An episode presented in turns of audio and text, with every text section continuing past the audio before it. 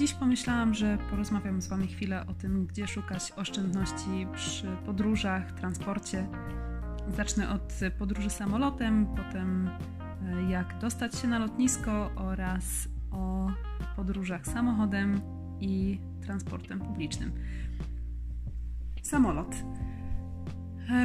Na pewno wielu, wielu ludzi się zastanawia, kiedy jest najlepszy moment, żeby dostać najniższą cenę na, na dany lot. E, czy to jest może 3 miesiące przed, półtora miesiąca przed, czy może chwilę przed, czy w dniu. Nie potrafię odpowiedzieć na to pytanie, od razu mówię, nie mam tej magicznej wiedzy. E, mam natomiast e, jedno doświadczenie, z którego wynika, że loty potrafią być e, w bardzo dobrej cenie, na przykład w poniedziałek przed weekendem. Tak się zdarzyło raz z Ryanerem.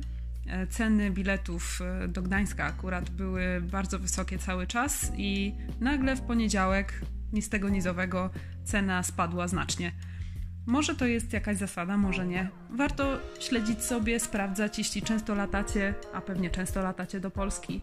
E, jest to, jest to coś, co warto, z czym warto się zapoznać, a nuż któregoś razu będziecie planować jakiś wyjazd i będziecie mogli sobie pozwolić na to, żeby czekać właśnie na przykład do ostatniej chwili. Mm, myślę, że wielu z Was też lata często Wizerem. E, do Polski są bardzo atrakcyjne ceny lotów. E, gorzej z ceną za bagaż, ale to przecież nie zawsze trzeba e, wykupować. E, można kupić sobie, wykupić sobie członkostwo Wizard Discount Club. Często jest tak, że przy już pierwszym zakupie biletów zwraca nam się jakby różnica w cenach biletów. Bilety po prostu są tańsze, jeśli jest się członkiem klubu. E, nie pamiętam jakie, jakiego rzędu to są e, oszczędności zawsze gwarantowane, ale bywa różnie, bywa, że nawet e, znacznie, znacznie tańsze są te bilety. Członkostwo chyba kosztuje 140 zł, jest ważne przez rok. Jak dotąd nie zdarzyło mi się jeszcze, żebym nie odnowiła tego członkostwa. Zawsze mi się po prostu opłacało kupować bilety po niższych cenach w, w przeciągu roku. Jeśli chodzi o Norwegiana, wspomniałam w innym odcinku, że y, posiadanie karty kredytowej Norwegian y, daje nam, y, daje nam zniż- nie zniżki, tylko daje nam po prostu punkty, które możemy wymieniać na, na korony, którymi płacimy za bilety lub za, za, bilety lub za bagaż. Tu jest dowolność. Można też założyć sobie takie konto rodzinne czyli wszyscy członkowie rodziny e, zbierają do jednej puli, pod warunkiem oczywiście, że, e, że latają wspólnie. E, no i z takich, z takich podstawowych elementów, jak można zaoszczędzić troszkę na, na lotach, to chyba byłoby na tyle. Może ktoś ma jakieś doświadczenie z SAS-em, nie latałam akurat, może też jakieś inne linie lotnicze mają ciekawe, ciekawe opcje dla, dla członków klubów. E, a może ktoś zna odpowiedź na pytanie, w którym momencie jest właśnie najniższa cena za, za bilet na, na trasie Pols e, Norwegia-Polska? Bardzo chętnie posłucham. E, internet, przeglądanie internetu to jest trochę jak szukanie przyczyn, szukanie odpowiedzi na to, co mi jest, gdy jestem lekko osłabiona lub chora. Może się okazać, jak to chyba Błażej Krajewski mówił, że E, po tym, jak przeczytał, jakie są jego objawy, wyszło na to, że właściwie powinien być już w, śpi- w śpiączce. Co dalej? Do, dojazd na lotnisko. E, jeśli chodzi o, o rejon Oslo, który, o którym tylko mogę się wypowiedzieć, bo tutaj mieszkałam i mieszkam, e, sposobów na dojazdy na lotnisko Torp, gdzie lata Wizz lub Gardermoen jest wiele. W przypadku Torpa pewnie wielu z Was wie. Najtańsze są e, polskie busy, tutaj polski bus, Miami bus, PKS Oslo, może jeszcze się jakieś pojawiły. E, jest to forma dosyć wygodna, bo panowie podjeżdżają na przykład pod dom za, za dopłatą i odwożą na lotnisko e, ze wszystkimi tobołkami. To samo w drugą stronę. Może być to ciut niewygodne dla osób, które mieszkają w sumie w niedalekiej odległości od głównych magistrali E, bo, bo, zanim dojedzie się do, e, do centrum Oslo, trzeba cierpliwie poczekać, aż wszyscy z okolicznych miast, miasteczek raczej e, zostaną odwiezieni pod dom, na przykład po przylocie z Polski. Ale to, co kto lubi, na pewno jest to atrakcyjna cenowo opcja, tak zwana budżetowa. Jeśli ktoś mieszka jednak w niedaleko na przykład Busterminalen albo Lisaker albo gdzieś po drodze jeszcze, E, do Torpa jest też opcja e, autokaru, który nazywa się Torp Expressen. E, w przypadku podróży tam i z powrotem opłacać się może wybór tej opcji, kiedy użyjemy kodu Aerobus na ich stronie. To jest, no mówię, co kto lubi. Jest opcja, która pozwala nam pojechać prosto spod domu, tak jak mówiłam wcześniej. Jest opcja, która pozwala pojechać w może nieco wyższym komforcie bo duży autokar i bardzo dużo miejsca, mało osób nim jeździ. E, no ale to już kwestia sprawdzenia, tak, co kto lubi. Jeśli natomiast e, lecimy z Gardermoen, to w tym momencie chyba najtańszą opcją jest, e, jest pociąg, co pewnie też z wielu, wielu z Was już sprawdziło.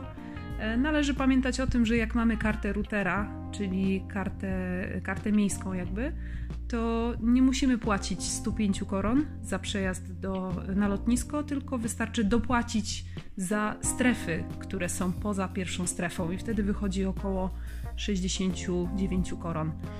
E, w przypadku osób, które e, latają e, do innych krajów, no to już Gardemuen jest chyba jedynym jedynym słusznym wyborem i dzięki temu, że loty, które są, które są e, obsługiwane właśnie z tego lotniska, to możemy sobie jakby troszkę przeoszczędzić na dojeździe. Są też oczywiście opcje dla osób, które jeżdżą autem, ale to już są oczywiste rzeczy. W przypadku Torpa to jest chyba najczęściej zadawane pytanie na grupie Polacy w Norwegii, czy znacie kody. Ja znałam, już nie znam, więc musicie niestety zapytać jeszcze raz. Ale w ten sposób naturalnie przyszliśmy do podróżowania autem. Tutaj też wiele osób się zastanawia, w jaki sposób dojechać autem do Polski, żeby było najtaniej. Też zadawaliśmy sobie to pytanie. E, moim zdaniem nie jest to jakiś wielki interes. W sensie na pewno też zależy od preferencji. Wydaje mi się, że, że podróż autem do Polski, a w naszym przypadku do Szczecina, czyli to jeszcze nie jest drugi koniec Polski, wciąż jest na tyle kosztowna, że, że to nie jest taki prosty wybór, czy lecieć samolotem, czy jechać samochodem. E, niemniej, jeśli ktoś e, jeździ do Polski autem albo będzie jeździł, e, można się zapisać albo polubić stronę Farie i Norge i coś jeszcze, bo tam ludzie często zamieszczają kody rabatowe na promy, które pływają z Oslo, z Kristiansand, z Larvik. To już różnie jest. Można w ten sposób troszkę pieniążków zaoszczędzić. Można też oczywiście pójść wejść na stronę um, Stenaline, dużo tego jest, Unity Line. E, generalnie te, te sieci mają, e, ci przewoźnicy mają swoje też promocje, można sobie zaplanować podróż z uwzględnieniem ich e, dobrych cen. Na ten moment wydaje mi się, że najtańszy jest wciąż prom relacji Sassnitz-Trelleborg, jeśli chodzi o Szczecin akurat, ale to też pewnie zależy co kto lubi. To się wiąże z dosyć wczesnym e, wstawaniem, bo wiadomo, że jak coś się stanie, to musi być w niedogodnych godzinach. No ale jest ta strona właśnie Farie i Norge, warto sobie sprawdzić. E, co dalej? E, jeśli chodzi o auto i poruszanie się autem w ogóle po mieście, jeśli mieszka się w takim mieście jak Oslo, Zdania są podzielone, aczkolwiek chyba wiele osób by powiedziało, że warto jednak e, auto sprzedać albo odpuścić sobie po prostu, jeśli mieszka się w Oslo i pracuje się w Oslo, ponieważ e, bramki, e, paliwo, miejsca parkingowe, jest dużo kwestii, które, które sprawiają, że posiadanie auta nie jest już tak, tak atrakcyjne, w, jeśli chodzi o utrzymanie. Mm, jeśli jednak macie auto i potrzebujecie go, jest kilka rzeczy, na które warto zwrócić uwagę, żeby troszkę swoje wydatki zmniejszyć. E, po pierwsze, mamy obowiązek wyboru e, firmy, której będziemy płacić e, za bramki.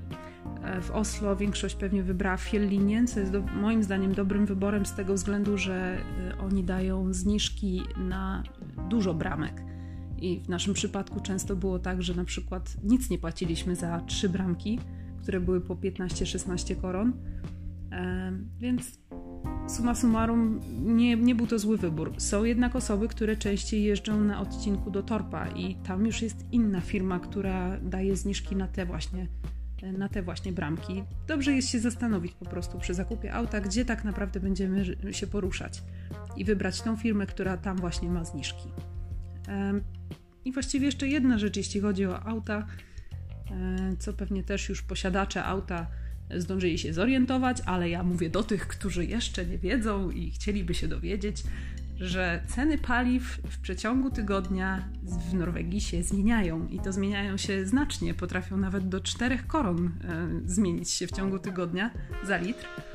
E, sprawdziłam sobie właśnie w internecie gdzieś, e, jak to, jak to wygląda, gdzieś jakaś tabela mi się pojawiła, że ceny, i to by się w sumie zgadzało z tym, co, co zaobserwowałam, ceny paliw zaczynają spadać na początku weekendu i spadają do najniższego punktu gdzieś w poniedziałek.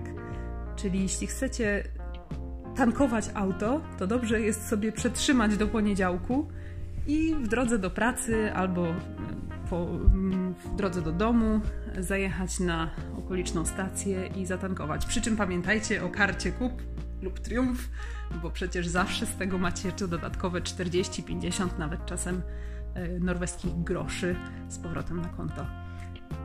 Tak, e, o autach elektrycznych się nie wypowiadam, ponieważ nie mam e, znajomych. Mam, którzy mają, ale jakoś nie interesował mnie ten temat tak mocno. Czy jest to opłacalne, czy nie? Moim zdaniem jest to ryzykowna zmiana. W sensie wydaje mi się, że fakt, że były pewne upusty, jakieś odpisy podatku E, od zakupu, przy zakupie takiego auta, to miało zachęcić jakby do zakupu, jakby stworzenia nowego rynku, ale w dłuższym okresie, czy to jest auto niż y, tańsze w utrzymaniu, co jeśli się coś zepsuje, nie wiem. Nie znam się, to są moje domysły. Wiem natomiast, że y, korzystanie z buspasa y, przez auta elektryczne już zostało ograniczone w godzinach szczytu. Już parkingi mm, powoli zaczynają być płatne, domyślam się. A dlaczego miałyby nie być? Tak? Im więcej będzie aut, tym większe będzie, e, większe będzie obłożenie. To czemu mieliby ludzie nie płacić? Także się nie nakręcam mocno na ten temat. Może ktoś by zmienił moje zdanie, chętnie posłucham. No, ale jeśli ktoś jednak stwierdzi, że auto ogólnie to nie jest najlepszy pomysł w dużych miastach, e, to w przypadku Oslo znowu rozmawiamy E, myślę, że warto się przerzucić na e, transport publiczny. E, jest o tyle fajnie, że na jednym bilecie w pierwszej strefie można podróżować dosłownie wszystkim. Nie ma podziału na nocne, na, na pociągi, na cokolwiek. No może tylko flitogetem nie jeździcie, bo tu może się trochę Wam odbić czkawką. Ale tak to można się poruszać wszystkim. I tu właściwie są dwie rzeczy, o których chciałam powiedzieć. Jedna to ta, że wbrew pozorom kupienie rocznego biletu routerowskiego to jest, to jest oszczędność. Mimo, że musicie wyrzucić nagle 8000 koron e, jednego dnia, to, to macie w kieszeni dwa miesiące, dwumiesięczny bilet, bo bilet roczny kosztuje tyle co 10 biletów miesięcznych. To jest moim zdaniem jeden sposób na zaoszczędzenie pieniędzy. A drugi to jeśli zdarzyłoby się Wam, że e, na przykład zachorowaliście, a kupujecie bilety miesięczne jednak, to na podstawie e, zwolnienia lekarskiego możecie wysłać do routera informację, że nie będziecie już mogli podróżować w tym okresie, więc prosicie o zwrot pozostałej kwoty. Może nawet w przypadku routera nie wymagany jest syke melding, tylko po prostu stwierdzenie, że chciałbym zrezygnować ze swojego biletu.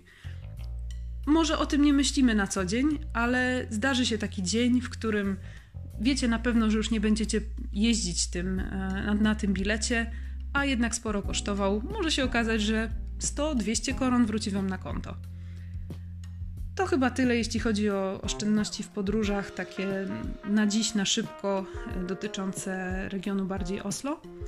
Jak macie jakieś sugestie czy coś, to ja sama chętnie się wiele nauczę. I do następnego podcastu.